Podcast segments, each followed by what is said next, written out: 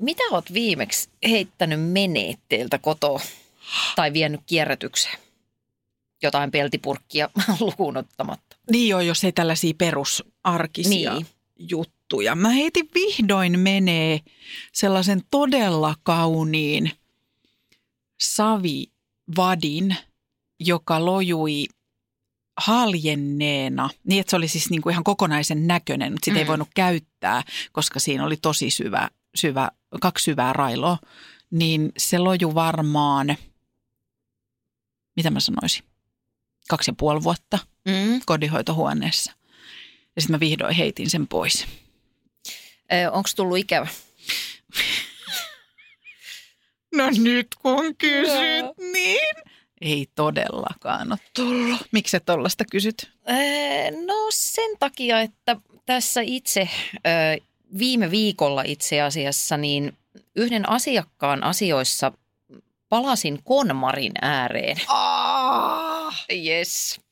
Ja siitä jotenkin niin kuin jälleen kerran inspiroiduin ihan valtavasti ja rupesin heittämään kotoamme kaikkia pois. Tosin en niinkään omia kuin mieheni tavaraa. tota, mä oon vältellyt sitä. Mä oon vältellyt sitä. Tiedän hyvin ilmiön ja seurannut siitä kirjoittelua ja muuta, mutta et mä oon välttelen sitä kuin ruttoa, koska mä ajattelen, että jos mä sen luen, niin sitten käynnistyy aivan valtavat toimenpiteet ja mulla ei ole nyt semmoiseen aikaa. Mutta mitä siitä voisi sanoa, että se konmaritus on, onko se niin jonkunnäköinen, eikö se ole niin trendi-ilmiö? Se trendasi joku pari vuotta sitten, vai nyt kun mä sanon näin, niin siitä on varmaan jo viisi vuotta, mutta Äh, Ehdottomasti se on ainakin ilmiö. Siis mm. länsimaissa ja tietenkin myös Aasiassa aika isolla on ollut tämmöinen. Mutta joo, o- onko se niinku populaarikulttuuria vai onko se, onko se villitys vai vai ilmiö vai buumi? Millä otsikolla me tänään puhutaan näistä kaiken maailman kotkotuksista ja sä sanot kouhkotukset. eh, kohkotusta? Kohko, Joo, kohkotukset. tämmöistä kohkotusta. No puhutaan otsikolla, tämä on Perho ja Pääskysaari. Eh, miten villitykset vaikuttavat arkeen? Villitys. Okei. Okay. Saat ehdottaa jotain muutakin. No mä olisin ehkä lähtenyt noihin buumeihin, mutta kaikki käy. Joo. Katsotaan loppuun sitten, Okei. että olisi nämä buumeja vai villityksiä.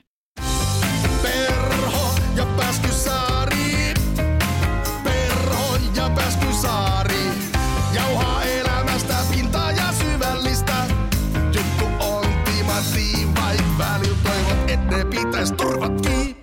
Mitä väität buumeista? Mä väitän, että buumeja tarvitaan, jotta massat saadaan tekemään korjausliikkeitä. Kiinnostava väite. Eli tässä on taustalla se, että me varmaan voitaisiin puhua siitä, että kun näitä nyt kerran on, näitä kaiken maailman villityksiä ja buumeja, niin mitä, mitä niistä, mitä varmaan puhutaan siitä, että mitä huonoa ja mitä riskejä niihin sisältyy, mutta että myös se, että mitä, mikä tarkoitus niillä on, Joo. Mi, mi, mihin tarpeeseen ne vastaa tai mitä niistä voi oppia. Sitten mä väitän, että maapallon tila edellyttää meiltä kaikilta uhrauksia ja valintoja, joille on arjessa hintansa. Mm, Mm. niin, niin se ikävä kyllä on. Olisitte nähnyt Annan ilmeen. Ja sitten mä heitän tällaisen omakohtaisen väittämän, että ää, lähdin pari kuukautta sitten kuin puolivahingossa mukaan yhteen buumiin, Mm-hmm. ää, tämmöiseen kampanjaan, ja mä alan uskoa, että näinkin voi elää. No wow. Mm. Palataan näihin. Mitä sä Anna väität? Mä väitän, että villitykset on hauskoja ja viihteellisiä, mutta uskoontulo on rasittavaa. Joo.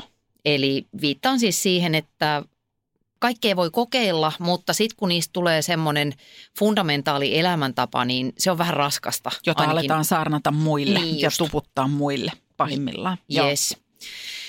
Sitten mun toinen väite on kysymysmuotoinen ja kuuluu näin, että voiko buumista johtaa universaalin lain, jos voi, buumi on tullut jäädäkseen? Oo. Oh. Joo. Ja kolmaskin on kysymys, ja se kuuluu näin, palataan tähän myöhemmin. Mitä Jackie Onassis tekisi?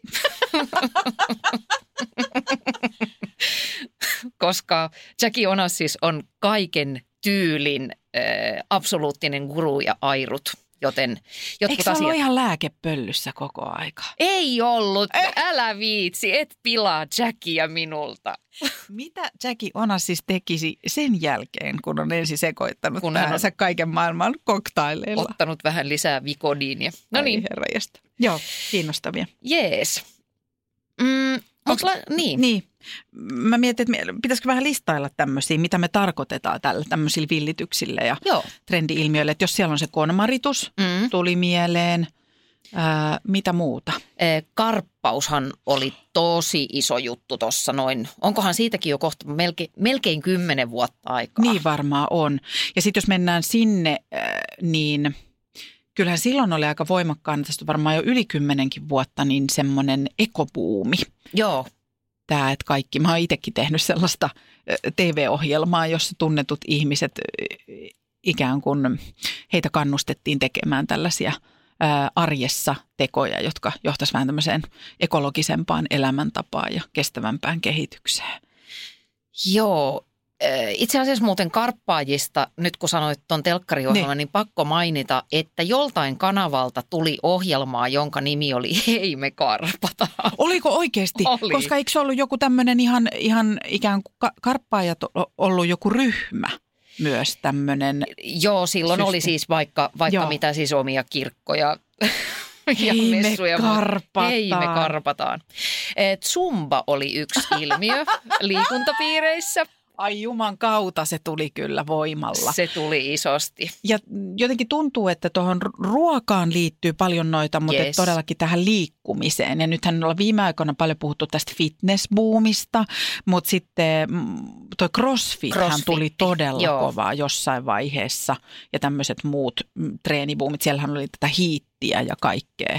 Joo, niin joo, Mm. hiitti, sekin on taas jo mennyt. Näille muuten on leimallista se, että, että nyt internetin ja sosiaalisen median aikana niin nämä ilmiöt nousee ja kuolee, tuntuu kauhean ripeeseen tahtiin. Mm. Että joku karppaus tuntuu tällä hetkellä ihan hirveän vanhanaikaiselta, että oo, se on vähän niin kuin tu- 1600-luvulla, mutta mm, toisaalta kun ne on tarpeeksi megoja, niin niistä jää jotain sitten vähän henkiinkin. Juuri näin. Ja tästä me varmaan tänään puhutaan. Joo. Tällä hetkellä mun mielestä tosi isosti trendaa, joka kertoo ehkä, jo, ehkä jotain meidän ajasta, niin mindfulness, tämmöiset meditaatiojutut, tämmöiset hitaat, pehmeät villasukka-osaston. Varmaan jooga menee vähän Niin, siihen kyllä, samaan. nimenomaan. Joo. Joo. No sitten mun tulee mieleen semmoinen, että tämä on niin pinnalla ja tämä liittyy tähän kuluttamiseen, että jos miettii, että mä nyt en ole mikään järkyttävän tiedostava kuluttaja ollut koskaan, mutta en myöskään ole mikään himoshoppailija. Mm. Nyt mun täytyy sanoa, että mut tuli jotenkin ihan todella överit tänä syksynä tästä tämmöistä Black Friday. Ja sitten yritettiin joo. maailmanlaajuisesti vielä lanseerata ilmeisesti Kiinasta lähtöisin jotain tämmöistä niinku sinkkujen ostelupäivää. Joo. Että et nyt nettikaupat laulamaan. Ja, ja toihan on siitä paha, että tälle, kun en tiedä, ootko samaa mieltä, mutta et vähän tuntuu jo, että tämmöinen seuraava lama hiipii, niin Mm. mm. näitäkin pystyy perustelemaan sillä, että pidetään, pidetään maailman niin kuin, tiedätkö, koneistot rullaamassa ja pistetään rahaa haisemaan. Mutta mulla meni tuohon Black Friday-touhuun aivan hermo ja mä vähän jo kallistuin sinne, älä osta mitään päivän. Joo. puolelle. Enkä niin vähäkään, koska en ostanut Black Fridayna enkä sinä viikonloppuna kuin ruokaa. Itse asiassa Black Friday toi toisaalta esiin myöskin sen ihan positiivisen trendin, että nyt tähän muovin määrään ja ylipäätään siis ylikuluttamiseen on alettu vihdoinkin kiinnittää ehkä vähän isommin huomiota kuin aikaisemmin. To, totta kai me ollaan oltu siitä tietoisia, mutta et nyt on suorastaan muodikasta olla muoviton. Joo. Ja eh, selkeä indikaatio tästä oli se, kun kulkee tuossa Suomen urbaaneimmalla alueella, eli kahden kadun varrella tyyppisesti Helsingin keskustassa. Mä kävin Iso-Robertin kadulla yhdessä baarissa, niin sieltä oli kuin yhdessä yössä äh, hävinnyt muovipillit. Joo. Et pillejä ei enää saa. Se oli kiva merkki. Kyllä. Et se, silloin mun mielestä juttu on mennyt perille, vaikka sille voidaan myös naureskella, että ahaa, että no ei tämä nyt pelästä sitä maapalloa. Ei niin, mutta se kertoo. Oliko sä tolleen Olin. siellä? Kävit ton dialogin itsesi kanssa Kyllä. ääneen noilla Kyllä. ilmeillä ja äänenpainoilla. Jolla mulle sanottiin, että sinulle ei enää tarjoilla pilleillä tai ilman. Mutta ehkä yhtä näkyvä on sitten, että monissa ruokakaupoissa, että siitä hedelmä- ja vihannestiskiltä on hävinnyt muovipussit kokonaan, että siinä on paperipusseja ja sitten Joo. niitä kierrätettäviä pusseja.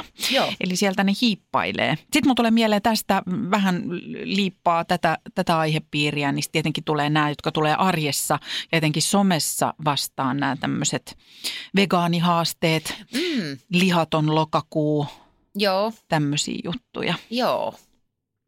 Mitä muuta? No mulla tulee tuosta, eh, kysynkin itseltäni näköjään ja vastaankin tässä saman tien. Niin mä, mä et vaikka mä oon yrittänyt vältellä tota, ö, konmaritusta, Mm, niin mä oon kyllä ottanut askeleen siihen suuntaan, koska mä katoin semmoisen dokkarin Netflixistä Minimalism ja nämä kaiffarit, pari tämmöistä tyyppiä hypännyt tällaisesta mm, hyvin palkatuista töistä ja oravan pyörästä sivuun ja alkaneet yksinkertaistaa omaa elämäänsä. Ja kuten sanoit, niin sitten kun se saa sellaisia piir- uskonnollisia piirteitä, niin sitten nehän lähtivät myös saarnaamaan tätä asiaa ympäri, ympäri jenkkejä ja ö, siellä on kirjaa kirjoitettu ja näin.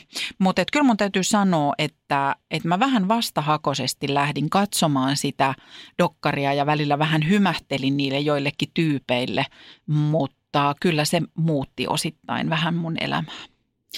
Joo, mä oon itse asiassa törmännyt tähän kaksikkoon niiden blogin, blogin muodossa Aa, joo. aluksi. Ja tota, mä innostuin siitä ihan valtavan paljon, siitä ideologiasta ja jotenkin siitä perussanomasta, joka, tai jonka mä ainakin itselleni tulkitsin sillä tavalla, että se, että sä luovut ylikuluttamisesta tai liiasta tavarasta tai semmoisesta viihdeshoppailusta, niin se ei ole ainoastaan sen takia, että tässä nyt niin kuin pelastetaan maapalloa ja eletään ekologisesti, vaan mulle se aukes tai mua se puhutteli eniten sen kautta, että jos mä ostan vaikka sanotaan kengät, jotka maksaa 100 euroa, niin se tarkoittaa, että mä joudun työskentelemään X tuntia tai minuuttia sen, sen satasen eteen, jotta mä saan sen puhtaana käteen. Ja silloinhan kysymys on siitä, että mä vaihdan elämäni ainutlaatuisia minuutteja kenkäpariin. Mm. Niin yli yhdeksän kertaa kymmenestä sen jälkeen, silloin kun mä oon muistanut itseltäni kysyä, että onko tämä sen arvoinen, että mä vaihdan omaa aikaani tähän roinaan, vai voisiko olla niin, että kun mulla on kuudet mustat nilkkurit, niin mä vielä pärjäisin hetken aikaa niiden kanssa ja tekisin sillä rahalla jotain muuta, niin se vastaus on aika helppo. Ja toi vetoaa niiden jäbien tavassa käsitellä tätä asiaa, että vaikka nyt sanoin, että lähtivät saarnaamaan sitä ympäri maailmaa ja ympäri jenkkejä, niin siinä on kuitenkin mun mielestä semmoista tietyllä tavalla suvaitsevaisuutta ja armeliaisuutta Joo. mukana siinä, että, että he vaan kehottaa ihmisiä itseään tai meitä kuluttajia ajattelemaan omalla kohdalla Mm. just näitä asioita ja poimimaan sieltä edes jotakin hyvää. Ja, ja toi on hyvä esimerkki, minkä sä poimit. Ja sitten mun mielestä teki ansiokasta duunia siinä dokumentissa, että he esitteli tämmöisiä ikään kuin konkreettisia tapoja, niin kuin työkaluja pureutua niihin omiin arjen haasteisiin. Ja ylipäätään semmoinen, siinä haastateltiin ihmisiä, jotka pyrkii elämään tämmöistä aika yksinkertaista elämää Joo. ja se on se, mikä minuun vetoaa. Joo. Muuhun vetoaa, mä, mä koen, että mulla on tosi suuri kaipuu semmoiseen yksinkertaisempaan elämään, joka sitten ulottuu monelle elämän osa-alueelle. Toki kyse on ajanhallinnasta siitä, mitä kaikkea mä teen. Tähän osittain liittyy se, että on ö, karsinut somet pois omasta Mm. elämästä pääosin ja muutenkin semmoiseen niin ei-sanomiseen, oman ajan arvostamiseen, mistä Mm. äsken säkin puhuit, Anna.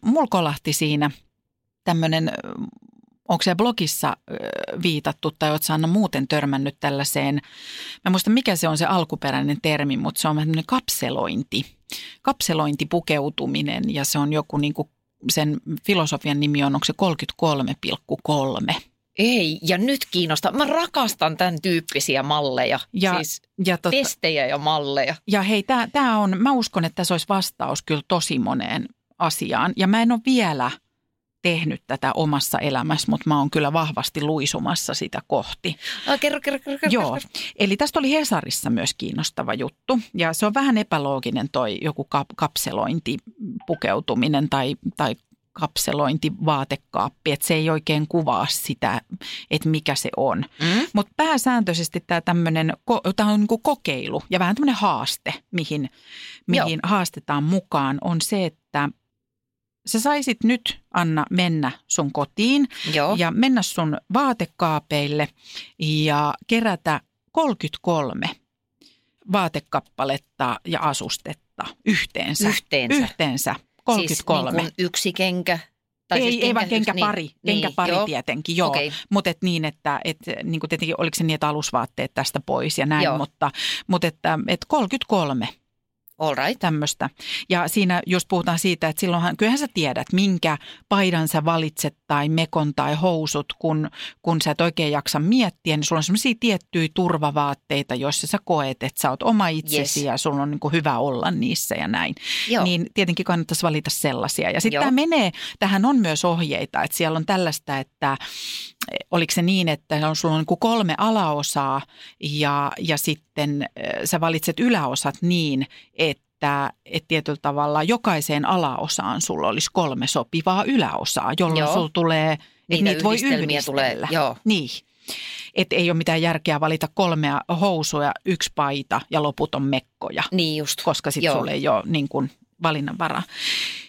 Ja tällä metodilla kävi oman vaatekaappinsa läpi ja heittäisi sieltä kaikki sellaiset pois, mi- mihin ei ole koskenut pitkään aikaan. Mhm. Mm-hmm. Ja nämä tämmöiset, mm, mitä monilla on tällaisia fantasiavaatteita, että sitten kun mä, sitten kun mä laihdutan tämän ja tämän Niin, verran, sitten joo. mä voin käyttää näitä. Tai tämä on niin hieno, että tämä ei raski heittää pois, mutta sä et ole kymmenen vuoteen sitä käyttänyt. Joo. Eli kaikki tällaiset karsitaan pois.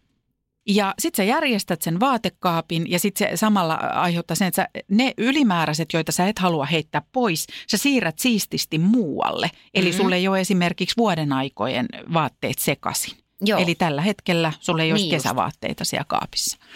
Ja kolmen kuu, tämä on se 33 vaatekappaletta ja se pilkku kolme tulee siitä, että sä käytät kolme kuukautta tätä settiä. Joo. Ja sit sä voit vaihtaa.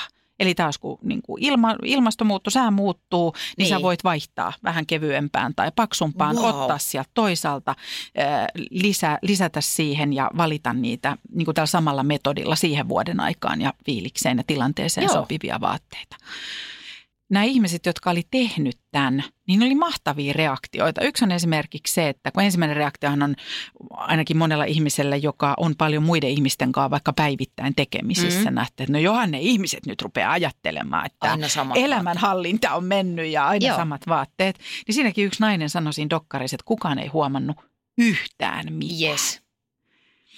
Ja mulla tämä linkkautuu myöskin siihen, että, että mitä me oikeasti haetaan ja halutaan, kun me esimerkiksi mennään perjantaina haahuilemaan kaupungille ja vaatekauppaan mm. ja ostetaan taas joku uusi rätti. Joo. Niin mä en ole vielä tehnyt tätä, tätä kapselointimallia, mutta mä oon lopettanut sen niiden perjantai niin kuin rättien ostamisen, yes. koska mä tiedän, että jos mä vaan käyn vaatekaappini läpi ja katson sitä uusin silmin, niin ne kaikki kamat on jo oikeastaan siellä. Joo, mä oon tehnyt ton täsmälleen saman päätöksen itse asiassa jo vuosia sitten, mutta pakon edessä. Mä haluaisin sanoa, että mä silloin koin herätyksen ja muutuin paremmaksi ihmiseksi, mutta en muuttunut, vaan se, se tapahtui ihan pakosta. Mulla oli semmoinen henkilökohtainen surullinen incidentti, että mun silloinen kirjanpitäjä oli siis tehnyt virheen, joka johti siihen, että mä jouduin yhden vuoden ajan maksamaan äh, niin kuin, tai siis ma- jouduin maksamaan ison potin mätkyjä, niin kuin mä sain sitten onneksi neu- neuvoteltua sen niin, että mä maksoin sitä ikään kuin osamaksuna yhden vuoden aikana. Mutta se tarkoitti sitä, että äh, kun sain palkan käteen, niin siitä jäi niin kuin hyvin vähän niin sanotusti ylimääräistä. Et Mm. mm. en mä sillä tavalla joutunut ahdinkoon, että sain, sain lainat maksettua ja ruokaa ostettua ja näin. Mutta tota, tämmöinen niin hupiostelu, niin se meni pakon edessä aika kortille. Se tuntui pikkusen aikaa, niin kuin se vähän kirpas. Mm. Mutta sitten kun mä pääsin jotenkin eh, siihen makuun, tai mä sain sen ajatuksen käännettyä niin päin, että miltä tuntuu poistua vaatekaupasta niin, että mä en ostanutkaan. Ja mä pelasin sellaista peliä, mitä mä itse asiassa pelaan edelleen, että mä ajattelen, että jos mä näen jotain niin kuin superihanaa, Sä niin kuin, tolleen. niin, niin kuin melkein, että mun pää räjähtää muumeista. niin. Mä ajattelen, että jos se on vielä yli huomenna, niin kuin tuntuu yhtä ihanalta, niin saat ostaa sen. Eli mä yritän helpottaa sitä, että mä en tee semmoisia niin fundamentaaleja päätöksiä, että vähän, että sä et saa koskaan enää syödä suklaata, niin sä ajattelet sitä koko ajan. Niin oisinkohan mä tyylin seitsemän vuoden aikana ehkä neljä kertaa palannut takaisin sitten oikeasti ostamaan sen jutun. Ja toki olen sortunut impulssiostoksiin, mutta mulle tulee niistä ihan helvetin huono olo nykyään. Joo. Mulla on nytkin yksi takki vaatekaapissa, joka on täydellinen takki, se sopii mulle ihanasti ja muuta. Mutta mulla on edelleen, mä pidän siinä hintalappua sen takia, ensin mun piti palauttaa se ja nyt mä vaan muistutan itteeni, että mietis vähän nyt taas. Joo.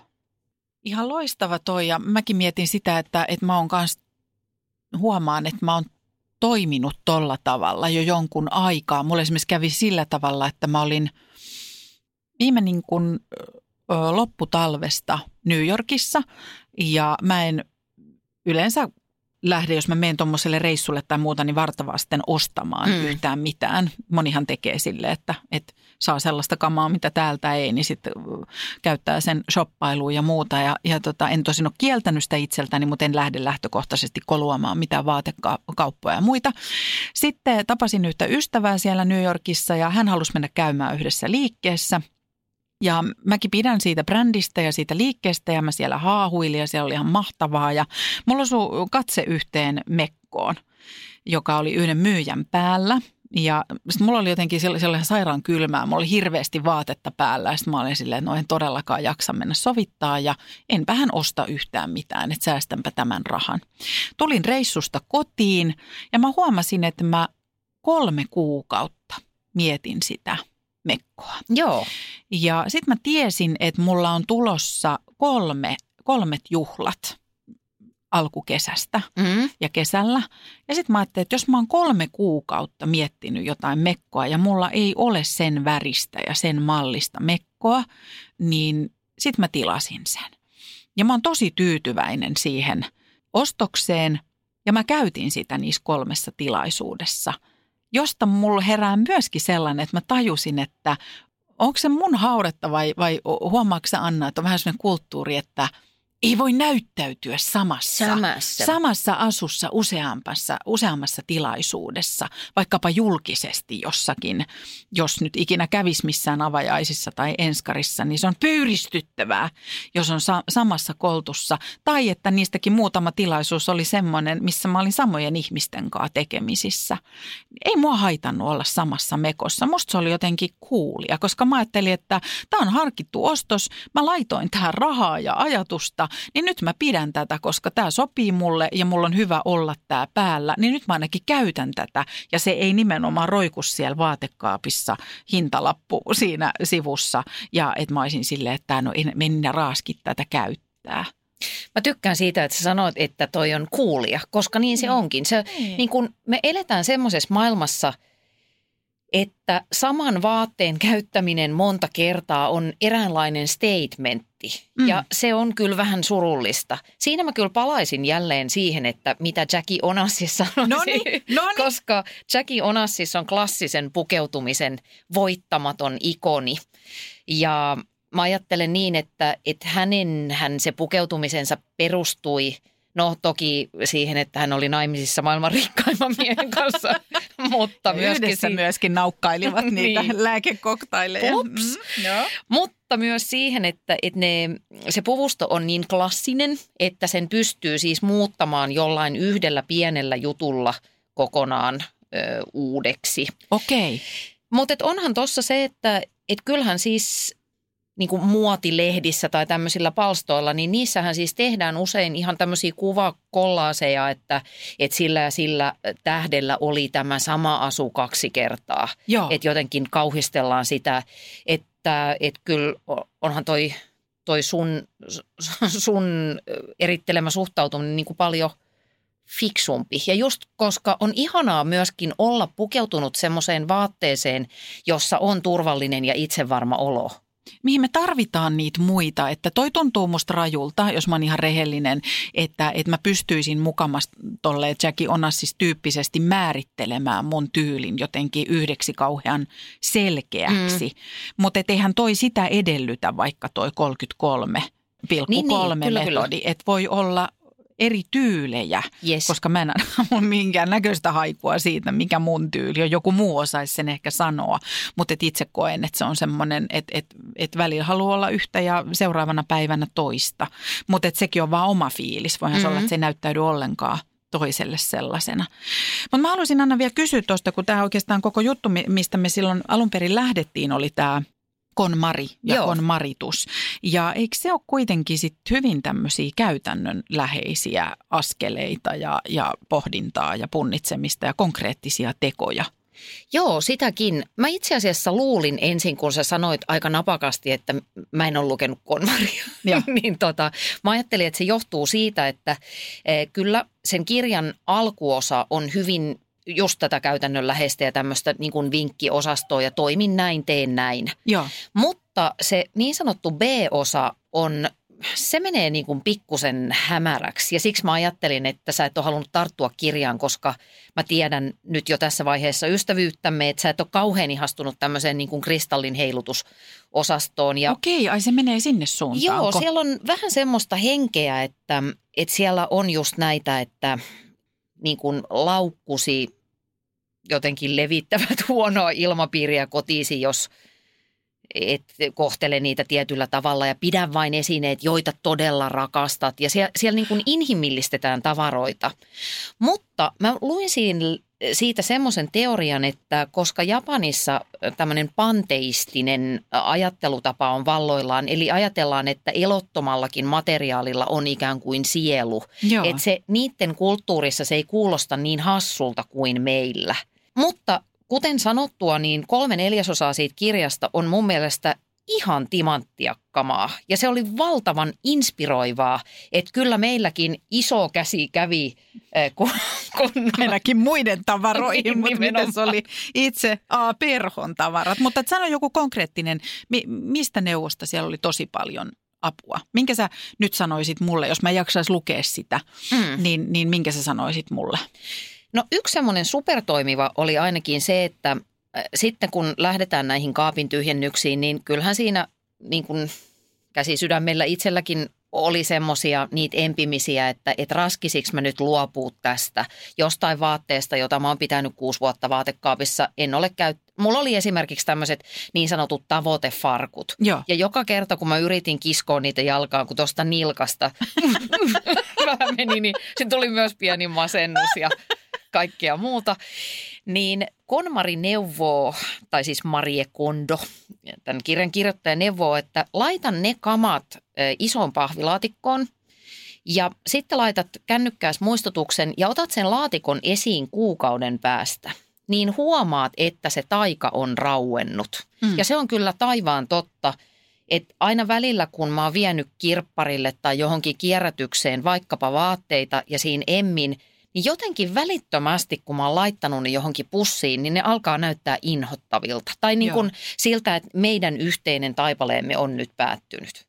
Ja tässä mä pääsen myös kiinni tuohon noin tuohon henkiseen puoleen, kun sä sanoit mm. hauskasti, että, että siinä ta- tavaroille, tavaroita inhimillistetään, niin se on totta, että siitä ehkä, ehkä herää itsellä vähän semmoinen, että okei, mutta Mä tuun sieltä pikkasen, annan sille vähän, vähän köyttä, koska mä ajattelen taas, että niihin, että vaikka tavaroilla ei olisi sielua ja tunteita, niin meillä sitoutuu niihin tavaroihin hirveästi tunteita Totta. ja, ja tämmöistä taakkaa.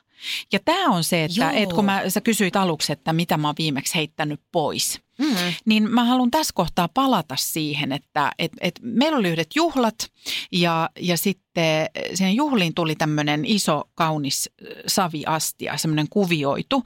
Ja se oli pikkasen halki sieltä reunasta, jolloin tämä, ketkä toisen astian sanoi, että, että me ei lähdetä tätä roudaamaan, että jos te haluatte tämän pitää, niin pitäkää tai heittäkää pois. Musta se oli niin kaunis, että mä käytin sitä hedelmälautasena. Ja sitten mä en tiedä, että mä varmaan täräytin siihen puolentoista kilon banaanit jossain vaiheessa siihen. Ja se murtukin vielä sit toisesta kohdasta sille oikein niin kuin kunnolla halki. Joten se oli edelleen ikään kuin kasassa, mutta sitä ei voinut enää käyttää. Sitten mä siirsin sen sinne kodinhoitohuoneeseen.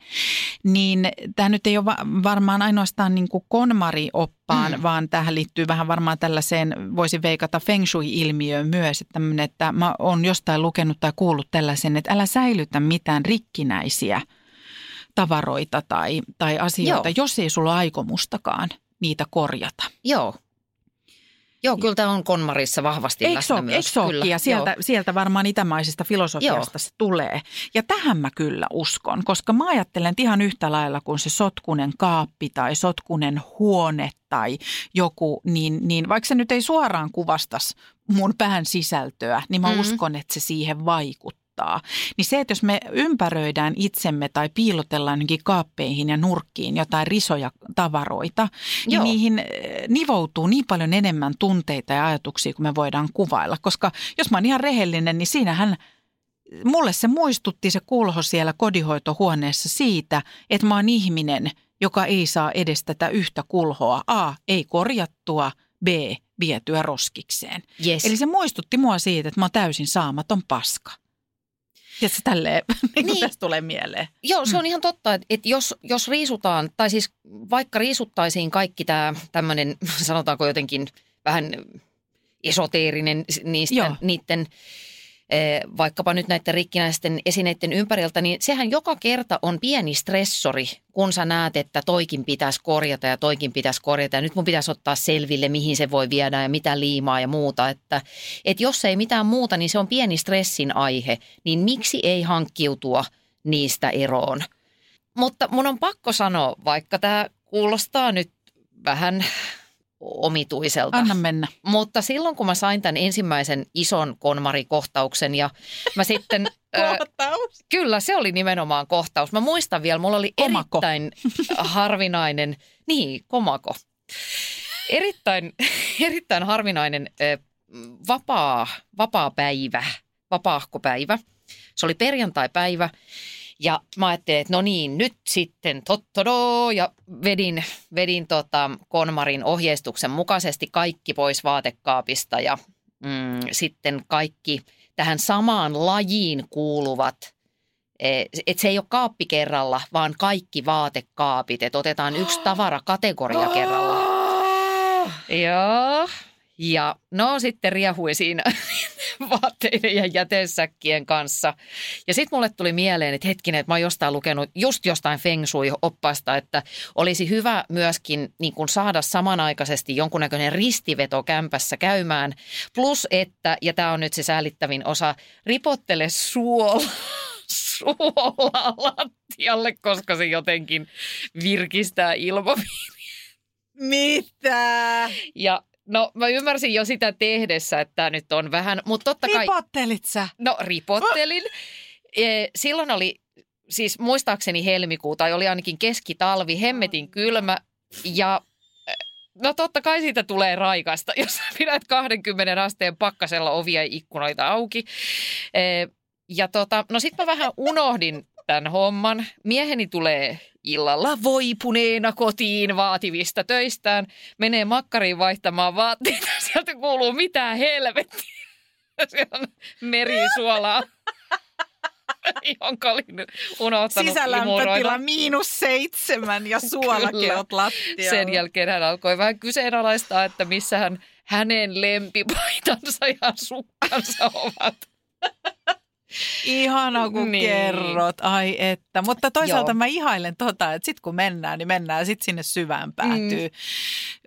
Mua ehkä itse helpottaa semmoinen ajatus, että, että tietyllä tavalla kohtuudella, että voisi mennä Joo. vaikka kaappi tai nurkka kerrallaan ja, ja olla vaikka ripottelematta suolaa, että mä oon vasta siinä vaiheessa, että imuri voi heittää vähän kardemummaa, niin sitten se koko kämppä haisee tota kardemummalta, kun sä siivoat, niin mä oon vasta näillä, näillä leveleillä.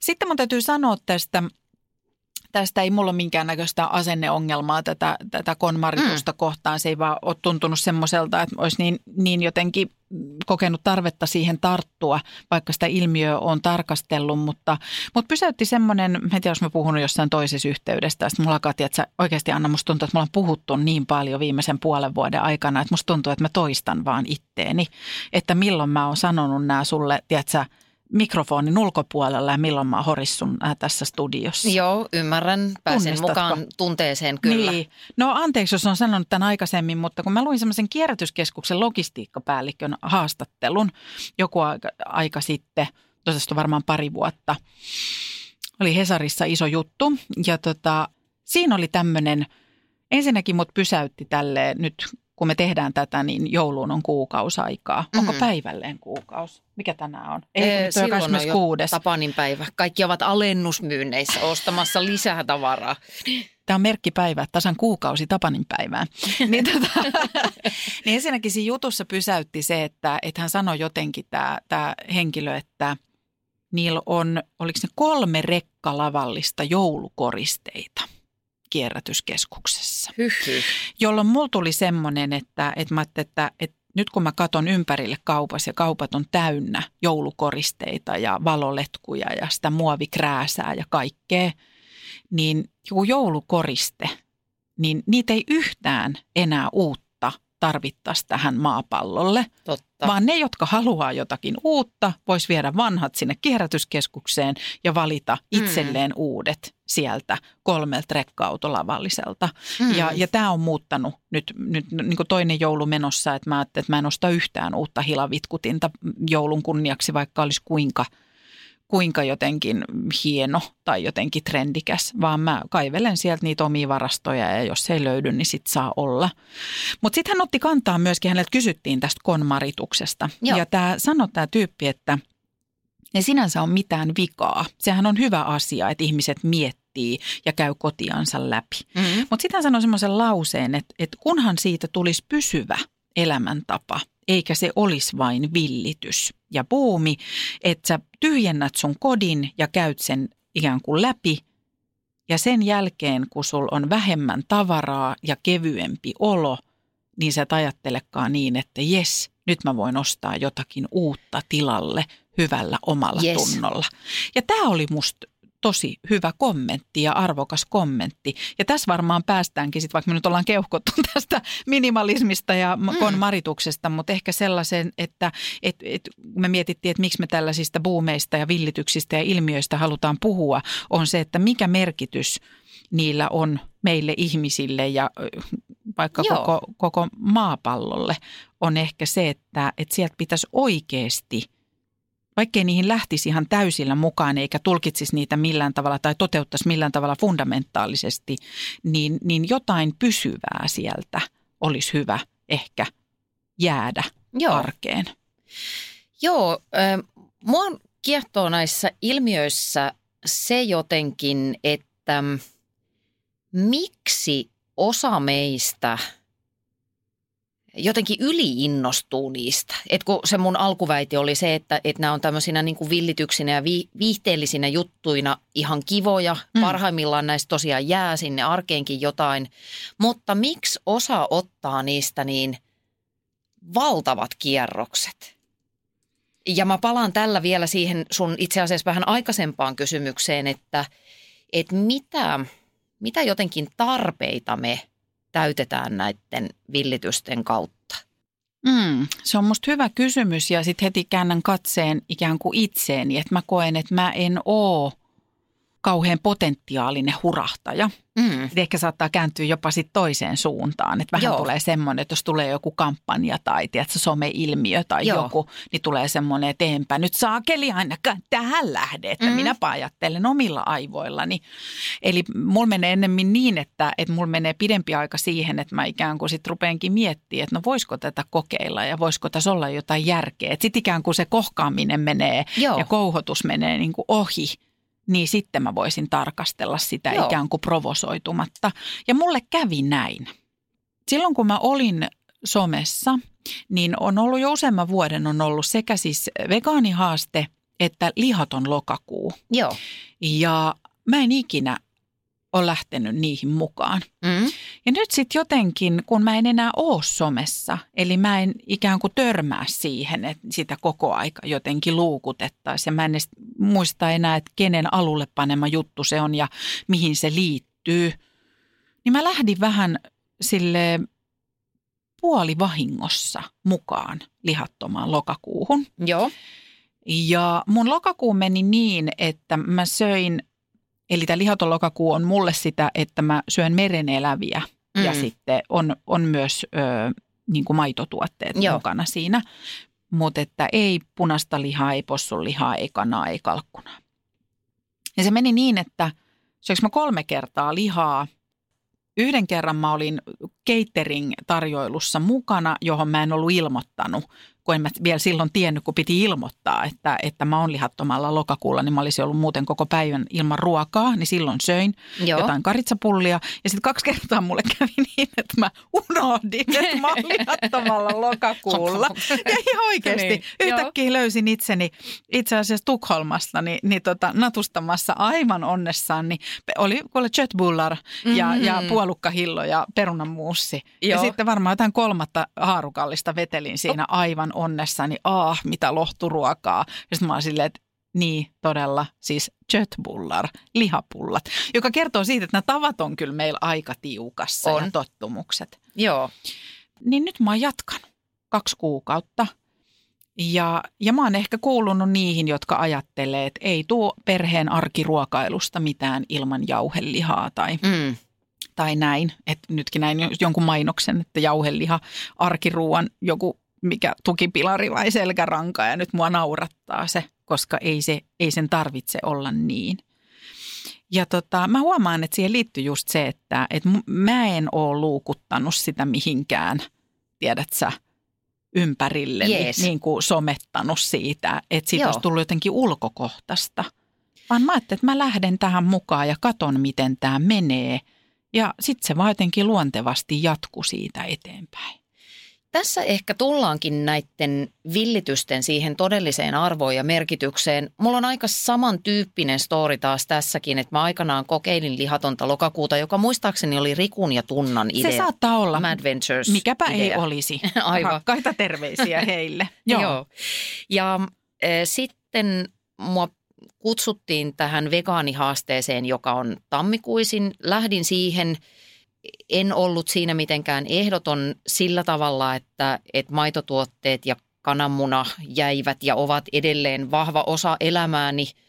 Mutta tota, lihan syönti on radikaalisti vähentynyt. Et mulla on kääntynyt se täysin toiseen suuntaan. Että et mä ajattelen, että jos ennen ajattelin, että mulla on kasvisruokapäivä tai joku salaattipäivä, niin nyt mulla on lihapäivä, mutta usein ei sitäkään. Että mä niin kuin valkkaan, joka kerta tavallaan mietin, että et, et kumpi nyt olisi kivampi vaihtoehto. Mä en ole missään tapauksessa ehdoton. Jos jossain tarjotaan, en mä siitä ala tehdä mitään numeroa. Mulla on parempi mieli, eikä tämä ollut vaikeeta. Ja samanaikaisesti mä koen tekeväni vähän jotain hyvää. Tässä tavallaan on niiden villitysten ehkä mun mielestä se paras puoli, että silloin kun se alkuhöyki vähän laskee, Yes. niin jos ne on kestäviä ideoita, johon mä viittasin sillä väitteellä, että voiko tästä johtaa universaalin lain, eli tarkoitan sitä, että eikö olisikin hyvä, jos kaikki söis vähän vähemmän lihaa, Joo. niin, niin sitten siitä tulee osa, osa arkea ja niistä alkaa muokkautua pikkuhiljaa uusia normeja. Koska mä luulen, että vaikkapa tämä karppaus, joka meni siis aivan älyttömyyksiin yes. siinä, siinä kuumimmassa vaiheessa, niin mä tässä ihan hiljattain luin artikkelin, jossa joku tämmöinen ravintotieteilijä kautta terapeutti kommentoi, että siinä oli se hyvä puoli, että jengi on paljon tietoisempaa esimerkiksi valkoisen jauhon – että jos sä nyt ylenpalttisesti vedät jotain pullaa tai ranskanleipää, niin me ollaan paljon tietoisempia siitä, että, että mitä se meille aiheuttaa. Ja tämä on musta hyvä juttu. Kyllä. Tästä tulee monta ajatusta, koska mä ajattelen just noin. Mulla tulee esimerkiksi mieleen toi kierrätys. Hmm. Ja nyt kun tietenkin säkin mainitsit aikaisemmin, että nyt se on se muovi ja muovittomuus on nyt pinnalla. Se on niin kuin se seuraava Joo. askel. Mutta sitten mä mietin, että – ei tarvi hirveän montaa vuosikymmentä mennä taaksepäin, kun Suomessa ei ole paperia esimerkiksi kierrätetty. Joo. Ja mä voisin kuvitella, että silloin kun on niin kuin äh, hassut tukkaiset ja, ja risupartaiset hahmot köytelleet itseään kiinni puihin ja kaivinkoneisiin, mm. niin varmaan siellä on yksi jos toinen – suurten ikäluokkien edustaja ollut sillä tavalla, että nämä on näitä kiihkoilijoita ja, ja minä en mitään papereita, niin alan minnekään, niin kuin, no eihän nyt välttämättä nämä liity toisiinsa, mutta ymmärrät mm. mitä tarkoitan, että et, et on varmasti kuultu suusta, että et en näitä papereita ala mihinkään kuskata ja erikseen kerätä ja hirveän hankalaa, mihin näitä papereita kerätään ja, ja miten näitä kierrätetään. Ja sitten mä muistan vaikkapa omasta nuoruudesta, kun muutettiin omakotitaloon, niin ei me kyllä muuten juurikaan kierrätetty. Mutta kyllä mä muistan, että meillä oli sellainen vaatehuone, mihin lehdet ja paperit kerättiin ja sitten ne vietiin autolla yli kilometrin päähän kierrätysastioihin. Ja sitten jos mietitään, että millainen matka sieltä on tultu, kuinka mm-hmm. paljon lasia – kierrätetään jo, kuinka, kuinka monessa taloyhtiössä biojäte on jo arkipäivää. Et, et, ja mä mietin, että et se antaa mun mielestä toivoa siitä, että aika moni asia on mahdollista muuttaa ja muuttua yleisessä yes. asenneilmapiirissä jopa niin, että se konkretisoituu teoiksi. Mutta se on musta semmoinen, että sitä ei voi jättää yksin meidän kuluttajien harteille, mm. vaan mä uskon, että se vaatii sen, että siellä on näitä ikään kuin tämmöistä buumi ja ilmiö, jotka purskauttaa sen asian ikään kuin yleiseen tietoisuuteen. Joo, Sitten se on, on niin se... sellaista voimakasta tiedottamista Kyllä, ikään kuin. johon Joo. ihmisten täytyy, kuluttajien pitää ottaa kantaa. Lähdekö mä tohon mukaan, enkö mä lähde tohon mukaan, miksi mä lähden, miksi mä en lähtisi. Joo. Joo. Aamua ärsyttää toi. Mutta ainakin niiden pitää omassa arjessaan ottaa siihen kantaa. Sitten siellä on se kuluttaja ja kuluttajan valta päättää mm. omista tekemisistä. Mutta nämä ei musta riitä yksin vaan jotta esimerkiksi tällainen muutos on saatu vaikkapa jossain kierrättämisessä aikaan, se vaatii tuekseen lainsäädännön. Joo, ja sen infran. Kyllä. Että se hemmetin jätepönttö on siinä sun – niin kuin taloyhtiön pihassa tai jossain, että sun ei tarvi niin kuin vartavasten tehdä siitä numeroita. Mä uskon siihen, että mitä helpommaksi hyvän tekeminen tehdään, sen enemmän sitä tehdään. Kyllä. Me ollaan laiskoja olentoja. Kyllä. Ja, ja nämä on musta semmoisia, että, että totta kai nyt tuohon voi liittyä muitakin asioita ja siinä on sävyjä ja näin, mm. mutta että kyllä mä siinä mielessä jotenkin musta tuntuu, että kun kuluttajat välillä tuntuu, että ikään kuin jää sen niin kuin – syyllistyy ja kokee, tiedätkö, niin kuin häpeä siitä mm. ja, ja taakkaa, että apua maapallo tuhoutuu ja, ja minä tuhoan sitä muiden mukana, niin sitä voi mun mielestä helpottaa sillä, että määrätään, että niitä saakeli muovipillejä ei enää myydä eikä muovipusseja kyllä. enää myydä. Joo ja sitä valtaa voisi kyllä käyttää mun mielestä paljon rohkeammin Joo. ja nopeammin ja suoremminkin. Kyllä. Tuli muuten tuosta vaan mieleen se, että itse asiassa näiden ilmiöiden voima tai se jotenkin hyöty on myöskin siinä, että silloin kun joku on tosi isollaan, niin siihen liittyy valtavasti tunteita. Kyllä. Silloin, jos taas palaan vaikkapa karppaamiseen, niin hyvä luoja, mitkä voisodat tuossa käytiin, suuret voisodat, niin kuin mitä 2000 11-12 heitän nyt hatusta, Joo. niin silloin kun on paljon tunteita pelissä, niin silloinhan asiat painuu meidän muistiin ihan toisella tavalla, kun mm. tunteet on ikään kuin sellainen media, millä sitä tietoa tuodaan tänne. Ja siksi ehkä ne sitten myöskin vaikuttaa meissä voimakkaammin ja parhaimmillaan niistä parhaista käytännöistä muokkautuu standardeja just niin kuin jostain paperin kierrätyksestä tai olisi tosi outo ajatus, että ei vietäisi pulloja ja tölkkejä Eiks kierrätykseen. Niin? Eiks niin? Joo. Ja nyt ollaan siinä tilanteessa, missä sitten mm, niin kuin koetaan hankalaksi joku toisenlainen kierrättäminen ja vielä hangataan vastaan. Mm. Että ei, että mitäs sitten, miten minä sitten toimin, jos nämäkin pitää ja nämäkin pitää. Ja sitten katsotaan viiden vuoden päähän, niin tästä on tullut ihan käytäntö. Joo. Mulla tulee tästä vielä toinen esimerkki muuten mieleen, semmoinen, mikä on itselle konkretisoinut tätä asiaa just liittyen tähän meidän kuluttamiseen ja ei ole tarkoitus jotenkin antaa meille kaikille synninpäästöä, koska mm. mä ajattelen, että meiltä kaikilta vaaditaan nyt kyllä uhrauksia ja, ja jotenkin sen ymmärtämistä, niin kuin mä sanoin aikaisemmin, että, että enkö sanonutkin tuossa väittämässä, että maapallon tila edellyttää meiltä kaikilta uhrauksia ja valintoja, joilla on arjessa hintansa. Se on Joo. vaan meidän, meidän homma nyt hoitaa. Kyllä. Ja, ja se pitää kyllä sisäistää vaikka ei itse oikein huvittaiskaan. Niin, niin mulla tulee semmoinen mieleen, että tota, silloin kun mä sanoin, että sen ekobuumin jotenkin syövereissä, niin oli mukana se TV-ohjelmassa, jossa kannustettiin ihmisiä valitsemaan tämmöinen ympäristöystävällisempi elämäntapa arjessa. Niin me oltiin kuvaamassa MS-suon kaatopaikalla ja, ja silloin ei ollut mitään vaikeuksia löytää valtavia – tiedätkö, semmoisia jätemäkiä. Joo. Lokit lensi ja paska haisi ja me seistiin siellä ja sen oli tarkoitus konkretisoida sitä, että mihin tässä ollaan Joo. menossa. Ja se on tosi vaikuttava paikka, mm-hmm. oli silloin se MS Suon kaatopaikka. Se on valtavia niin niin kuin betonikäytäviä pitkin ja sellaisia no niin kuin altaita. Joo. Niiden välistä sinne ajetaan ja se on, oli tosi vaikuttava ja semmoinen silmiä avaava kokemus. No siitä meni vajaa kymmenen vuotta. Me oltiin pari vuotta sitten kuvaamassa Pitääkö olla huolissaan ohjelman ohjelmatunnusta. Ja me mentiin tämmöisiin paikkoihin, jos niin kuin mahdollisimman epäseksikkäisiin kuvauslokaatioihin, muun muassa omille kotikonnoilleni Korson ostarille. Joo. ja, ja tota, Mutta sitten me mentiin myös kaatopaikalle, koska mä ajateltiin, että, me, että se on makeen näköistä, jos me pönötetään siellä Joo. Niin kuin skeidan keskellä. Siellä oli yksi pieni nyppylä sekajätettä. Sitten me oltiin, että missä ne on ne isot mäet ja kukkulat ja kaikki kirkuvat lokit. Niin meille sanottiin, että ei, että, että nyt on, on pystytty mm, kehittämään sellaisia menetelmiä, että lähes, niin kuin mä en muista kuinka suuri prosentti, mutta siis valtaosa meidän tuottamasta jätteestä pystytään jälleen käsittelemään, niin kuin käyttämään hyödyksi Joo. tai polttamaan tai muuta. Se oli tosi pieni nyppylä ja määrä skeidaa, jonka päälle, niin kuin viereen saatiin mentyä seisomaan. Ja se oli kurja tunnarin kannalta, mutta helvetin hyvä asia mun mielestä me, niin kuin ihmiskunnan kannalta. Mm. Ja kuin lyhyessä ajassa. Niin.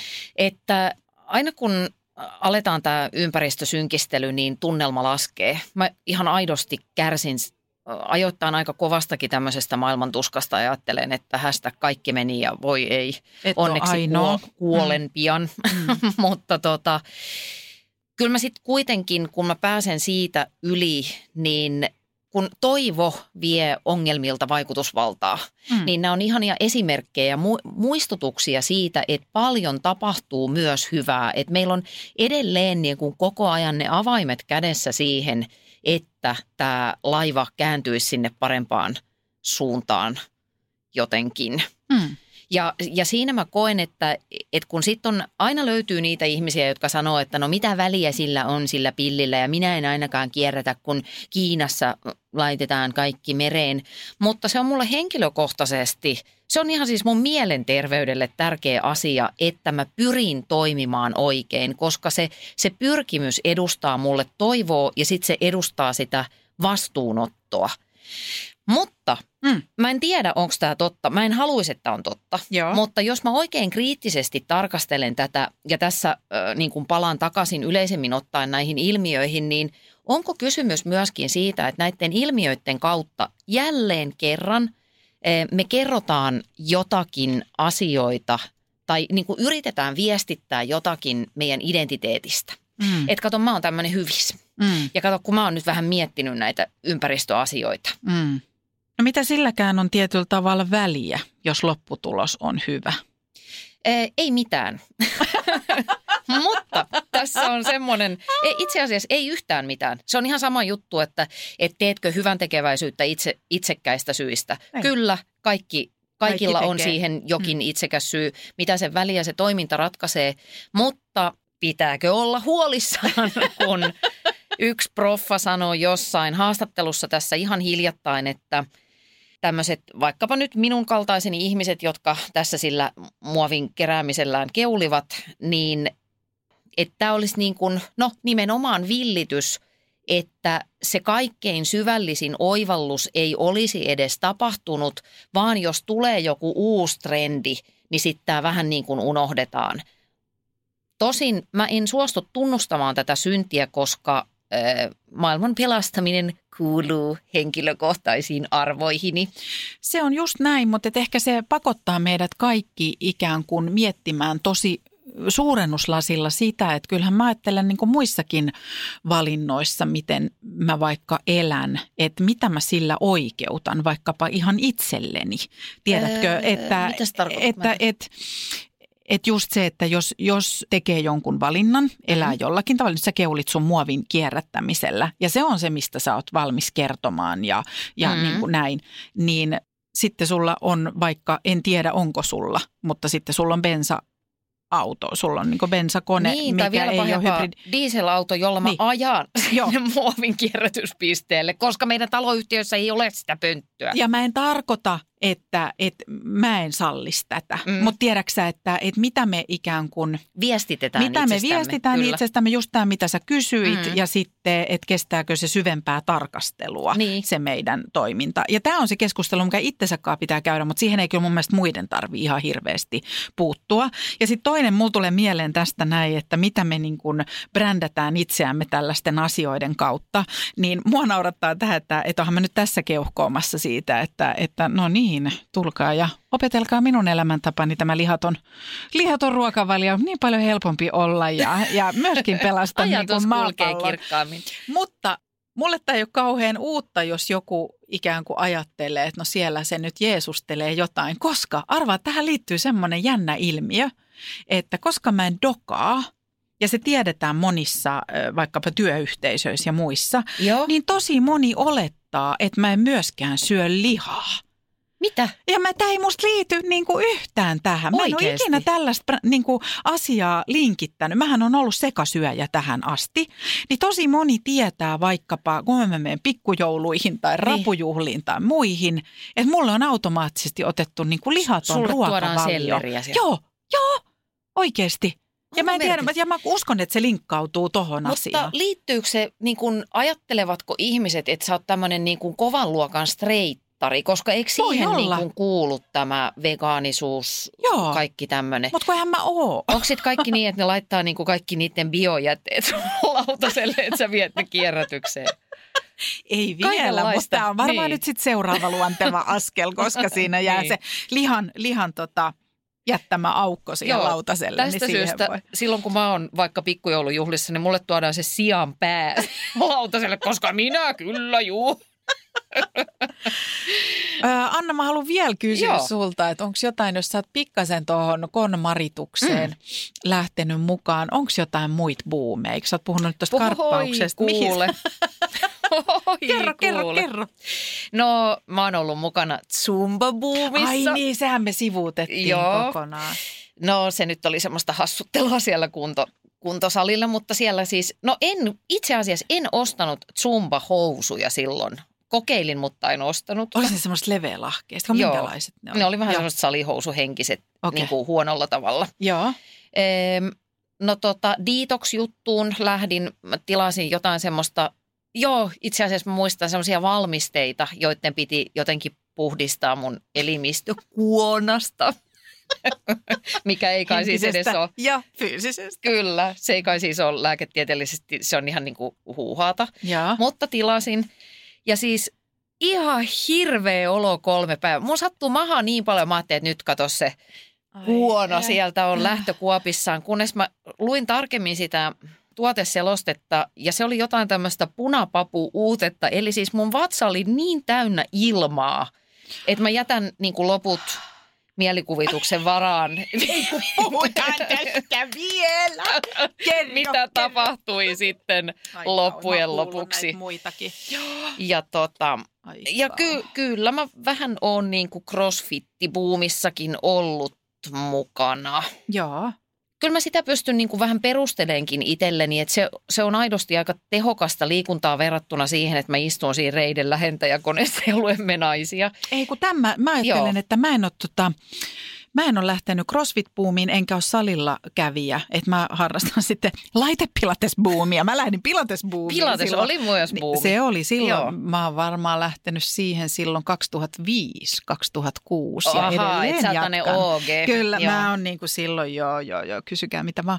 Niin tota, mutta, mm, mutta mä ajattelen tuosta CrossFitistä niin, että se oli tietyllä tavalla semmoinen, että se mitä siitä jäi ehkä arkeen tai, tai jotenkin semmoista silleen maalaisjärkisti treenaamista siinä Yes. mielessä, Joo. että kehon, kehon omilla painoilla Kyllä. ja, ja oikeastaan ihan missä vaan ja ihan milloin Joo. vaan ja vaikka mitä ihmeen rengasta kantamalla tai pyörittämällä, niin Mm, itsehän niin kannan voit. edelleen rengasta tässä.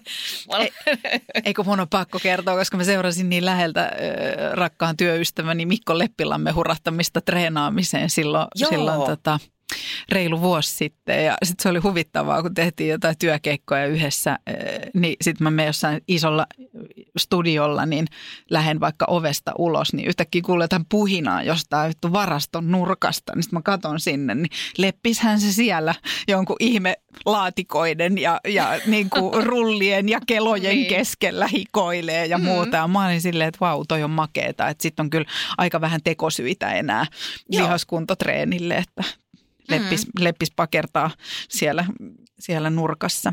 Mutta toi on mun mielestä se, mikä siitä jäi ikään kuin Joo. mainstreamiin. Ö, On mulla ollut myöskin Anna-lehden aerobikkasetti. Vielä Ne vuosi oli. Ö, 85 tai 6, koska tuolla Ypäjällä ei ollut ihan hirveästi noita aerobic-saleja. Silloin tuli Jane Fonda, niin sitten Anna-lehden tilaaja lahjaksi tuli tämmöinen kasetti. Ja vieläkin, kun mä kuulen esimerkiksi Eye of the Tigerin, niin mä osaan semmoisen tietynlaisen askelsarjan, jonka mukaan mä pystyisin menemään. Ja se oli valtava maailmanlaajuinen buumi, koska Joo. mä katsoin ähm, tämmöisen dokkarin tästä Tinkeristä, tästä äh, legendaarisesta Naikin lenkkarisuunnittelijasta. Ai ja siinä joo. käsiteltiin tätä, että kuinka Nike äh, dominoi tietyn aikaa sitä urheilukenkäbisnestä. Mutta sitten siinä dokkarissakin oli, että sitten tuli aerobik. Ja Reebok kehitti aerobik-kengän Totta. ja valtaistuin meni uusiksi. Joo, ja sitten vähän koko läntisen maailman muoti, koska sittenhän laitettiin rikot jalkaan ja se ihme uimapuku siihen päälle ja se, aiheutti sitten taas kolossaalisia alemuuskomplekseja. Oh, Lord. Mitä Monen muita? Mitä muita? Karppasit sä?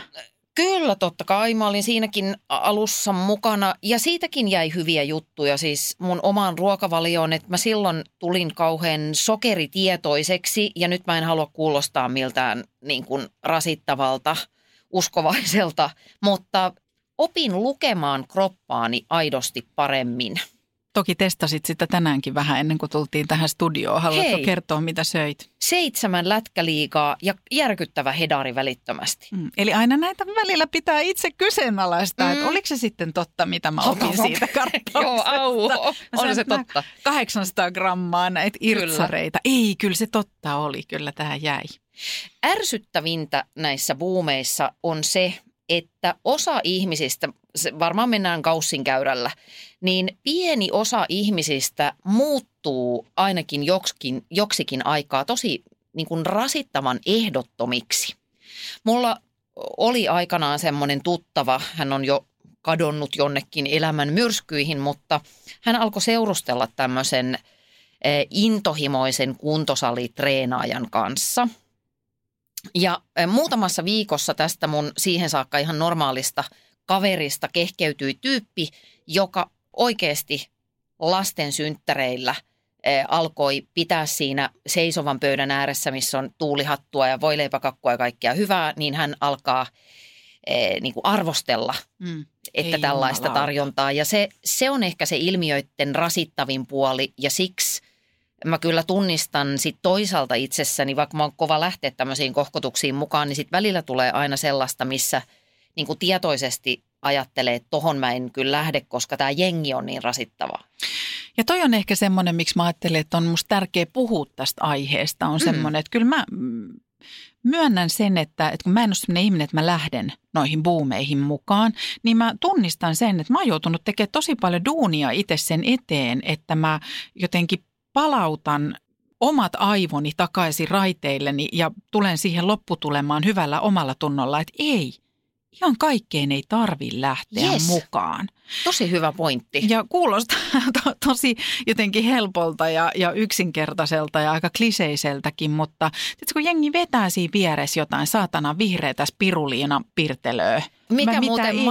maistuu, maistuu siis kuolemalle. Ja yhtäkkiä jotkut jossain jotain aloe vera juomaa ja se kaiken ratkaisee kaikki maailman ongelmat lähi kriisistä lähtien. Niin, niin eh, kyllähän siinä vähän tulee semmoinen, että aha, o, aha oho, okei, okei. Mutta sitten tulee mulla voimakkaana semmoinen, että et niin, että ei mun tarvitse tähän reagoida näin voimakkaasti ja ehkä mä voin pohtia, että miksi tämä aiheuttaa musta tämmöisiä reaktioita, mutta et ei mun ole pakko lähteä tähän mukaan.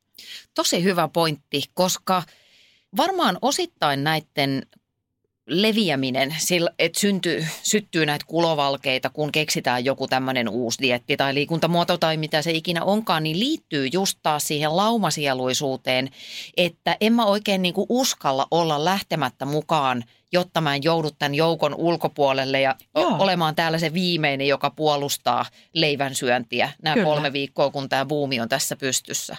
Kyllä. Ja pakko muuten lisätä tuohon, kun mainitsit vanhan kunnon aloe vera, joka on siis... Mi- Miksi ihmisillä on edes mitään sairauksia enää, kun on etiikka ja aloe vera keksitty, niin mulla on itsellä ollut toi helokiöljybuumi, jonka piti kasvattaa hiukset, jotenkin poistaa selluliitti, mitäs muuta siinä vielä oli, tehdä ihosta hehkeä ja kaikkea tämmöistä. Onko ne ihan tuommoisia verkosto? Kyllä siinä, siinä nimenomaan oli silloin kysymyksessä, Eikö se ole? oli. Vähän näissä kaikissa, mitä mä sanoin, Kyllä. Toi aloe vera ja sitten tämä joku ihme vihreä litku, mitä syötiin.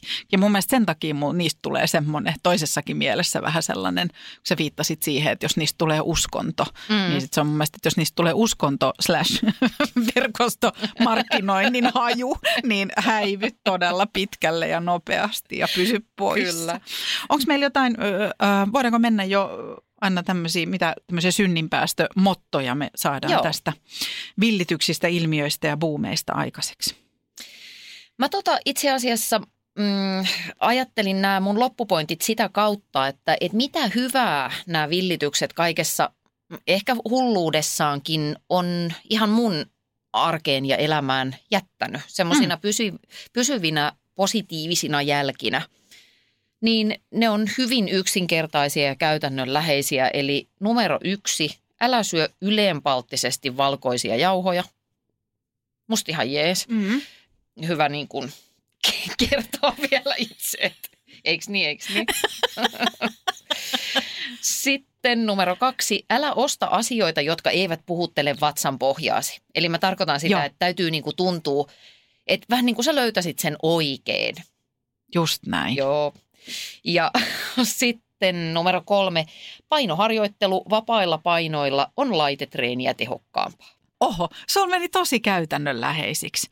No mä lähden ehkä mun käytännönläheisestä äh, Joo. liikenteeseen, koska tämä oli tämä mun hurahdus, äh, joka tapahtui puolivahingossa, eli lihattomaan lokakuuhun osallistuminen ja ne, jotka miettii, että se ei ole mahdollista, että en pysty siihen lähtemään, niin mä haluan sanoa sitä miettiville ihmisille, mm. että lihaton ruokavalio itse asiassa helpottaa elämää, koska tässä tuhansien ja miljardien vaihtoehtojen maailmassa ja arjessa, niin se helpottaa, kun vaihtoehdot kapenee, niin elämästä tulee yksinkertaisempaa ja selkeämpää. Halleluja. mä niin pöllin ton johonkin mun kirjaan, noin äh, terveisin Anna Perho.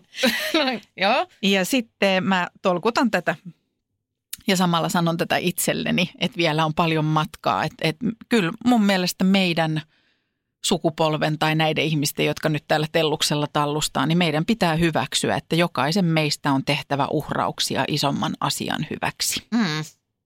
Se ei ole kivaa, niillä valinnoilla on hintansa, mutta se on hinta, joka meidän täytyy maksaa. Mm. Se on niin kuin siitä nurisemisen voi lopettaa. Ja, ja, ja sitten mä ajattelin, että eikö niin Anna, että, että me voisiko kohtuus olla seuraava buumi?